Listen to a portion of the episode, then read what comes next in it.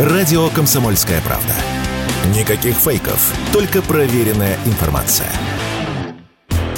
Средняя стоимость однокомнатной квартиры в России с 2020 года по ноябрь 2023 выросла на 64% и составила больше 4,5 миллионов рублей. Об этом говорится в исследовании аналитической консалтинговой компании Frank RG. Исследование основано на собственных подсчетах и данных Росстата. Пик темпов роста цен на однушки пришелся на 2022 год. Тогда за год средняя цена выросла на 1 миллион рублей, плюс 30%. На фоне повышения ключевой ставки и недоступности ипотеки квартиры на вторичном рынке менее востребованы среди покупателей. Основным драйвером рынка в 2023 году остается ипотека с господдержкой. Мы поговорили с участниками рынка и спросили, что будет с ценами. По словам эксперта по недвижимости Дмитрия Ракуты, вторичка в ближайшие полгода может упасть в цене примерно на 10%. Новостройки не изменятся в цене, либо будут даже расти в пределах инфляции. Вот что он заявил радио «Комсомольская правда».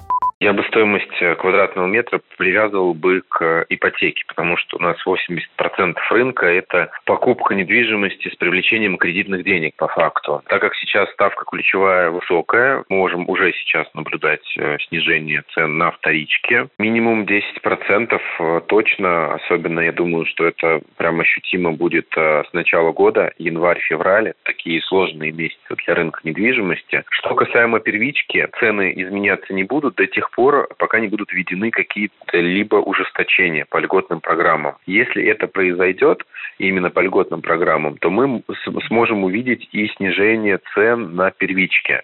Но пока что этого нету, цены, они будут идти, и рост цен э, в пределах инфляции, он будет до тех пор, пока у нас не будет изменений в ипотеке. Эксперт по недвижимости Дмитрий Журавлев считает, что сильного снижения цен на рынке ожидать не стоит. Продавцы просто не готовы продавать дешево. Новостройки, пока есть льготная ипотека, также не будут дешеветь. Вот что заявил эксперт радио «Комсомольская правда». Если говорить о дистанции полугодовой, то стоимость квадратного метра, стоимость квартир, мы не видим какой-либо корректировки, что должна быть. Сегодня ипотечная ставка на вторичном рынке достигла своего там 17, 18, 19 процентов. И, конечно, в такую ипотечную ставку не все пойдут, и покупатель скорее отложит покупку, а продавец, ну, просто отложит свою продажу. Он будет ждать своего покупателя не полгода, а год. Но ценник вниз он не спустит. Если у человека есть как бы сильная потребность в продаже, ну, конечно, он может демпингнуть, там, дать скидку там 5, 7, 10 процентов, но не более того. Это будет очень индивидуально. Что касаемо новостроек. Новостройки, конечно, на сегодняшний день льготная ипотека удерживают стоимость квадратного метра. Благодаря ипотечным ставкам, именно субсидированным государством, рынок новостроек растет и хорошо продается, и там корректировки мы сильной также не ожидаем на полугодовой дистанции.